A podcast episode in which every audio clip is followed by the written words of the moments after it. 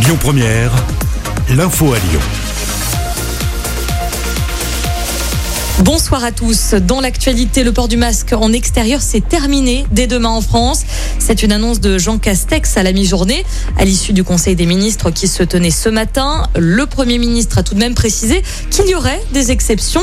On écoute justement Jean Castex. Nous allons lever l'obligation générale du port du masque en extérieur, sauf dans certaines circonstances quand on se regroupe, quand on se trouve dans un lieu bondé, une file d'attente, sur un marché ou encore dans les tribunes d'un stade. Bien sûr, le port du masque restera obligatoire dans les lieux clos, notamment au travail, dans les commerces, dans les transports et dans tout lieu de rassemblement. On retiendra aussi la levée du couvre-feu à partir de ce dimanche. Pas de modification en revanche des jauges, annonce le Premier ministre. Elle reste en place jusqu'au 30 juin. Le mari de Delphine Jubilard placé en garde à vue six mois après la disparition de cette jeune infirmière de 33 ans dans le Tarn. Les enquêteurs ont noté des incohérences dans le récit de Cédric Jubilard. C'est ce que révèle une enquête du Parisien. Dans l'actu également, cet accident mortel à Lyon ce matin vers 7h30. Un camion s'est renversé dans la montée de Choulan dans le 5e arrondissement. Un piéton est décédé. Il s'agit d'un lycéen de 15 ans. Une cellule psychologique a été mise en place dans son établissement. Le conducteur du poids lourd a quant à lui été légèrement blessé.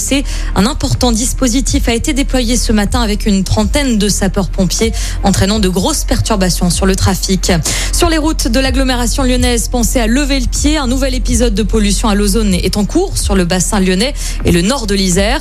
Les limitations sont abaissées de 20 km heure sur tous les axes routiers du Rhône, supérieur ou égal à 90. Sur les routes à 80, c'est désormais 70 km heure. Il faut également être équipé euh, d'une vignette critère allant de 0 à 3 pour circuler à Lyon, Caluire et Cuire ou encore Villeurbanne.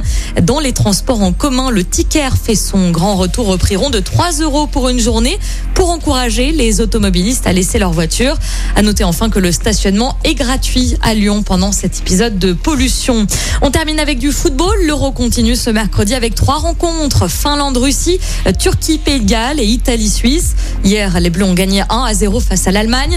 Vous étiez plus de 15 millions de téléspectateurs à suivre cette rencontre sur M6.